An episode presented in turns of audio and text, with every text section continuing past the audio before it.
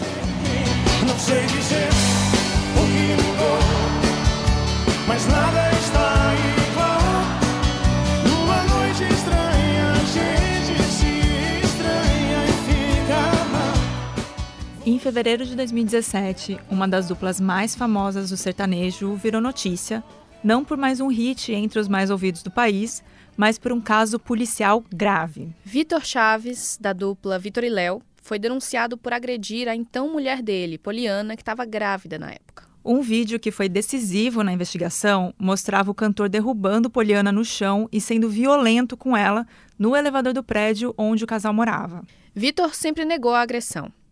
Ainda assim, parecia o fim de Vitor e Léo, que ficaram sem condições de seguir com a carreira em meio à repercussão desse caso.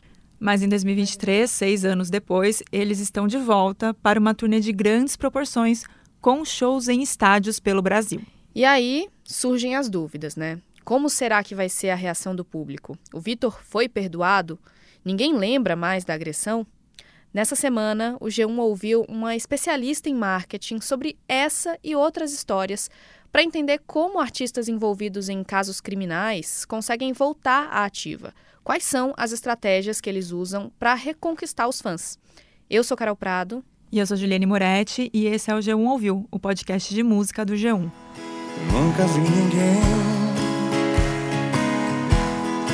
viver tão feliz como eu no sertão. Lá em 2008, enquanto boa parte do sertanejo fazia sucesso com músicas de pegação, bebedeira e ostentação, os irmãos Vitor e Léo viraram fenômeno cantando sobre Deus, sobre casas simplesinhas, amores tranquilos e borboletas. O som deles era muito inspirado no country americano, no pop rock de arena de bandas como Coldplay e até no jeito de cantar de Neil Young.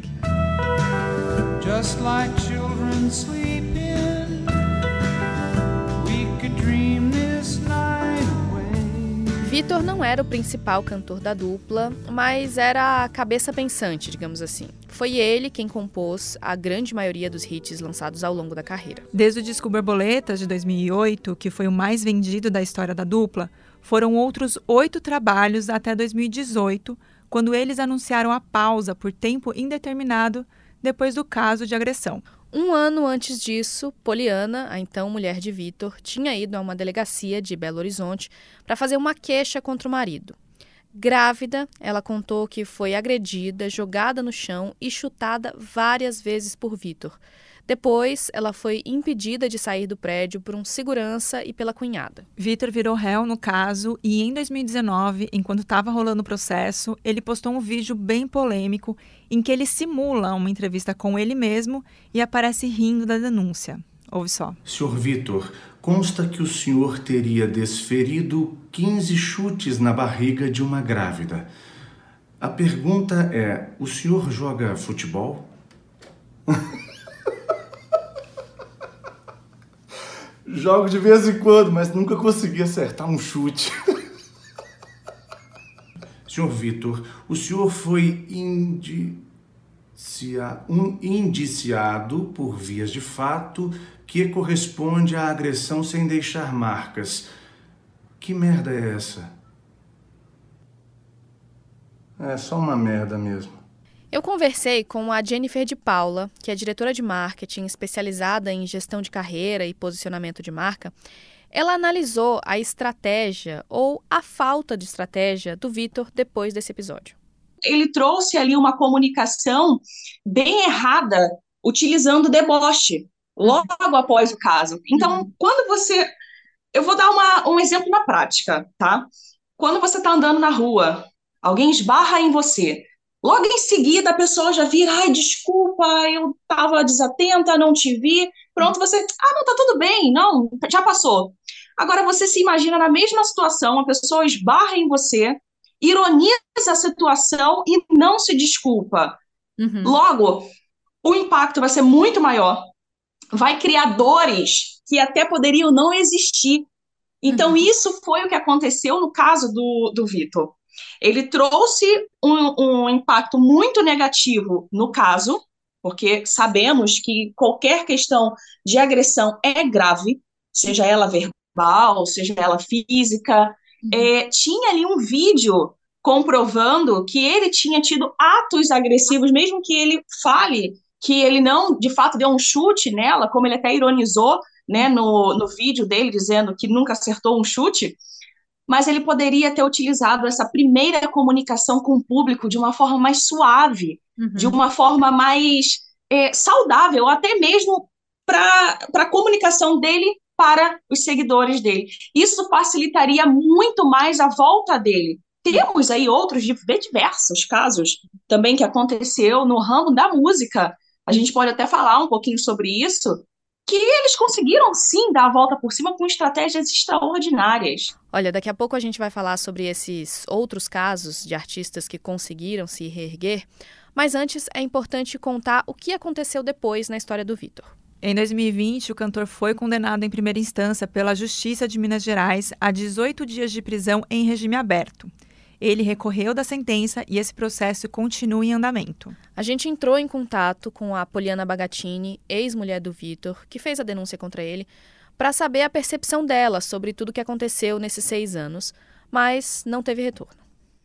Bom, Carol, a volta do Vitor e Léo aos palcos foi anunciada em setembro de 2023. A turnê de reencontro vai começar em março de 2024 e deve ter 30 datas no total, todas em espaços com capacidade para muita gente. A primeira apresentação da turnê vai ser no estádio do Morumbi, em São Paulo, que tem capacidade para cerca de 60 mil pessoas, mas claro que o tamanho do público depende do formato do show. As vendas de ingressos já começaram e a gente apurou por aqui que já foram vendidas mais entradas do que o que estava sendo esperado pela organização. Na madrugada do dia 23 de setembro, a dupla fez um show surpresa no Villa Country, um espaço que é bem conhecido entre os fãs de sertanejo em São Paulo. A aparição de Vitor e Léo, unidos mais uma vez depois de cinco anos, foi bem celebrada por quem estava lá.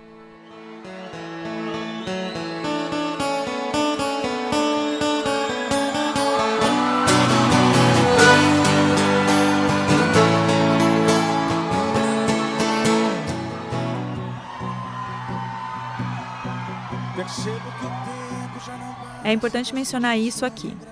Por enquanto, até a gravação desse episódio, nada sobre o caso de agressão foi falado pela dupla em meio à divulgação desse retorno. Num vídeo promocional dessa nova turnê, Vitor e Léo apostaram numa estratégia de exaltação da família para tentar reconquistar o público deles. A publicidade passa uma mensagem de que o amor de um irmão pelo outro foi o principal motor desse reencontro. Vamos tocar aqui o vídeo.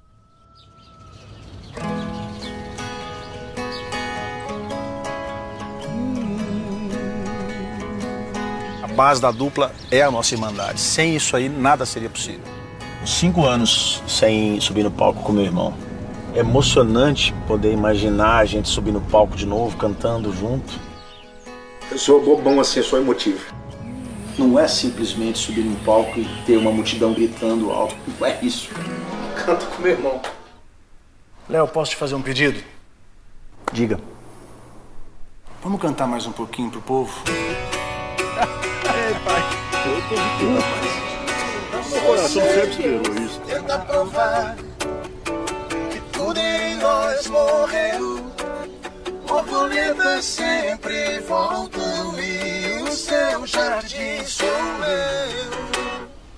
Querendo ou não, o neuromarketing traz estratégias para que a gente consiga identificar as dores dos clientes, dos seguidores, de quem está fazendo ali a sua carreira acontecer. Uhum. Utilizando a psicologia em si, faz com que as pessoas utilizem ali palavras-chave para que você seja realmente compreendido. Uhum. Você precisa desenvolver o seu discurso. Isso não é algo feio, não é algo que vai soar, é, ah, não, não, não foi real, Uhum. não foi do coração ou algo do tipo. Não. O que que você acha que os presidentes, por exemplo, eles utilizam ali um, um roteirinho a seguir?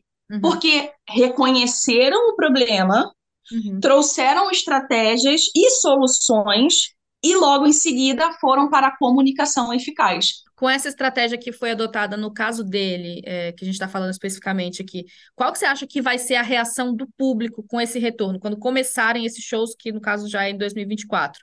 Eu não tenho uma bolinha de cristal, mas eu acredito que se ele começasse a aplicar agora já uma estratégia de reconquista, Uhum. Funcionaria melhor do que ele simplesmente voltar aos palcos como se nada tivesse acontecido, Uhum. que é exatamente isso que ele está fazendo. Não adianta você se colocar numa caixinha e achar que o público vai esquecer e vai te acolher da mesma forma que te acolhia antes. Uhum. Então, eu acredito realmente que ele precisa começar para ontem uma estratégia de reconquistar o público dele para que isso não prejudique a dupla. Não está prejudicando só ele, está prejudicando ali toda uma carreira que não é só dele. E isso também é importante vir à tona. Uhum. Ele falar sobre isso. Porque quando aconteceu todo o caso e eles resolveram dar uma pausa na carreira, não foi só da carreira dele. Uhum. Então, olha quantas pessoas sendo prejudicadas de forma negativa por causa da ação agressiva de uma única pessoa. Uhum. Então, essa pessoa precisa trazer, de fato, ali reações para que o público esteja convicto de que ele mudou, de que ele realmente viu que ele errou. E por mais que ele acredite que não foi uma agressão de fato, só dele ter elevado a voz, só dele ter é, puxado ela de forma ríspida, Uhum.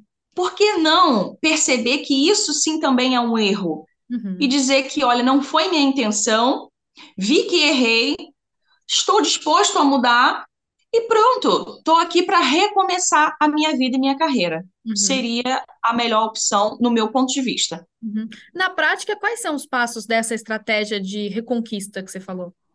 Olha, a gente tem os tópicozinhos aqui mesmo a seguir, Uhum. e seria, no caso, o reconhecimento do problema, como eu falei, Uhum. tem o, a comunicação logo a seguir, não pode ser demorada de forma alguma. Tem o aprendizado e mudança, que é o que a gente estava falando agora, dizer que você realmente aprendeu com o seu próprio erro. É, tem colaborações estratégicas, o que, que seria isso na prática? No caso dele, que está vinculado é, à mulher, à criança e tudo mais, trazer ali é, algo que conforte de forma suave é, o público para que as pessoas sintam confiança nele com esse público novamente. Uhum. Porque, na verdade, ele não precisa só reconquistar o público da área da música, né? Quem escutava ali as músicas dele. Ele precisa reconquistar as mulheres, ele precisa reconquistar as crianças. Então, isso também é importante, as colaborações estratégicas. É, tem ali um monitoramento contínuo, que é basicamente você estudar o cliente, como eu falei, ver a personalidade, ver aonde ele se aplica melhor, para que a gente tenha uma prevenção e saiba como agir quando acontece algum problema. E eu acredito que o último tópico seria o tempo, a consistência. É o que ele deveria ter vindo fazendo até então, para ele conseguir recuperar o público dele novamente. É, talvez a sensação que ficou, até por causa daquele vídeo em que ele ironizou a situação, é que ele não admitiu que errou até agora, mesmo com esse vídeo pipocando. E as pessoas lembraram disso nas redes sociais. Quando o anúncio do retorno foi feito, esse registro voltou a circular e a turnê de Vitor e Léo virou alvo de debate. Assim como o Vitor, outros artistas também foram vistos sendo agressivos e tiveram que enfrentar a justiça e o público. Sim, foi o caso do DJ Ives. O cara era um fenômeno, gente. Hitmaker da pisadinha, ele tava em todas. Todo mundo cantou Volta Bebê, Volta Neném com o DJ Guga e esquema preferido com o Tarcísio do acordeon. O Ives tinha contrato com gravadoras, era um dos nomes mais tocados nas plataformas de streaming e por aí vai.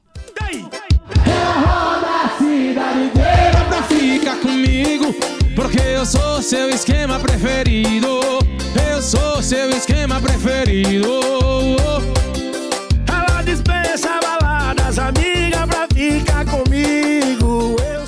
Só que em 2021, Pamela Holanda, então a mulher de Ives, publicou nas redes sociais uma série de vídeos em que aparece sendo agredida por ele.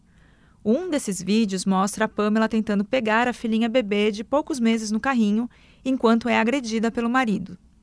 Ives foi preso em julho daquele ano. O DJ foi preso na última quarta-feira. Preferiu não dar depoimento à polícia. cadeia! Na audiência de custódia, a justiça manteve a prisão e ele foi transferido da delegacia de capturas para um presídio. Minutos antes de ser preso, DJ Ives gravou um vídeo em que deixa as justificativas de lado e finalmente assume a culpa. Eu errei. Assumo meu erro.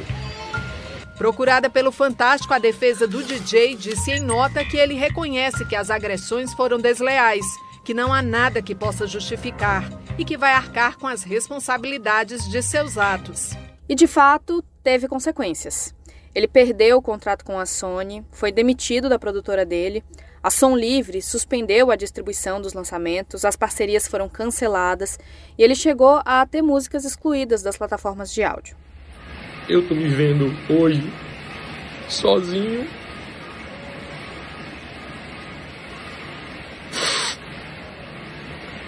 Tentando ser forte, mas não existe mais força. Eu tô passando aqui para dizer para cada um de vocês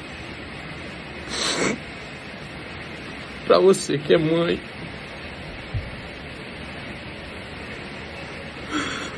Para você que é filha.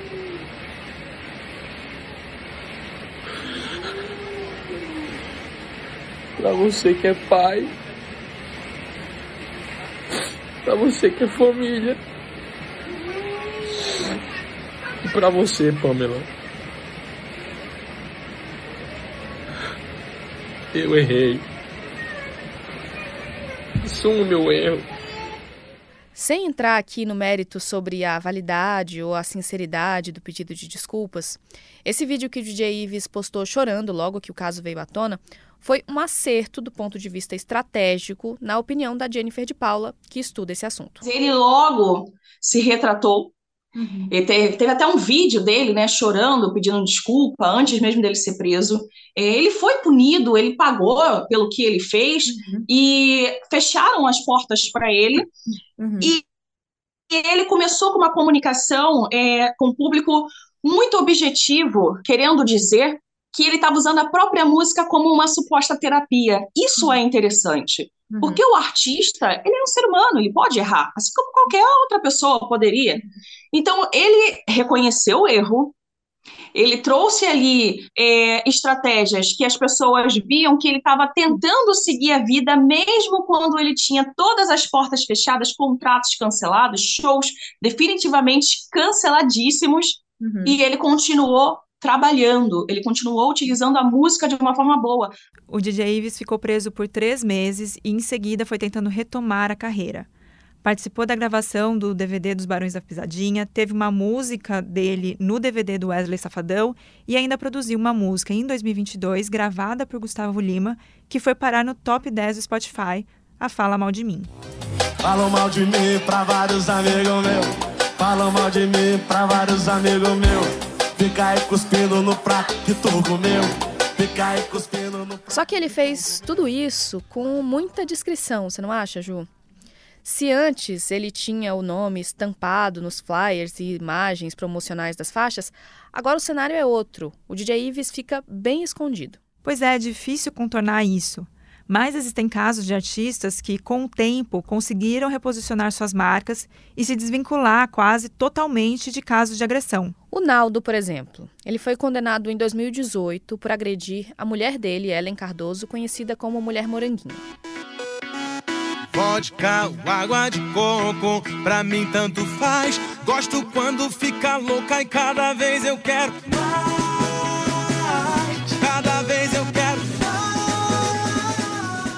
A Ellen, na época, denunciou o cantor pelas agressões, socos, tapas, puxão de cabelo e um golpe com uma garrafa. Naldo foi condenado a quatro meses de detenção por ameaça e lesão corporal. Mas a pena foi revertida para outras ações, como participar de um grupo reflexivo para homens. A justiça também concedeu para Ellen uma série de medidas protetivas. Naldo teria de, por exemplo, manter a distância de 100 metros da mulher e não poderia ter contato com ela. Só que em março de 2018, o caso teve uma reviravolta. Eles acabaram se reconciliando. Em entrevistas, Ellen disse que amava o marido e decidiu perdoar, apesar dos julgamentos. Não tem nem comparação, tá? Um caso com outro. Mas uma mulher traída, quando ela aceita o parceiro novamente, o público praticamente esquece, porque ela aceitou de volta. Um caso atual da, da Vanessa Camargo, que botou o companheiro para casa, para fora de casa, e logo em seguida aceitou ele de volta.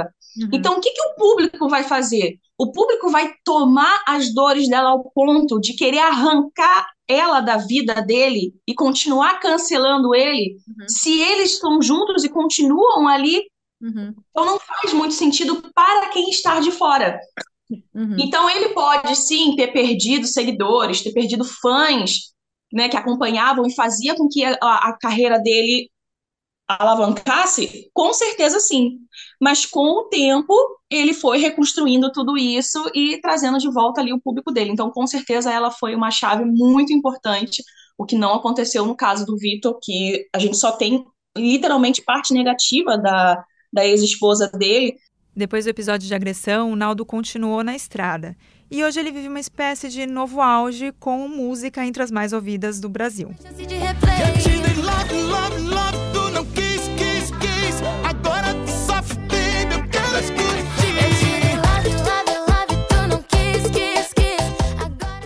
Eu não sei você, Ju, mas a impressão que eu tenho é que hoje muita gente nem sabe que o nome do Naldo já foi envolvido num caso criminal.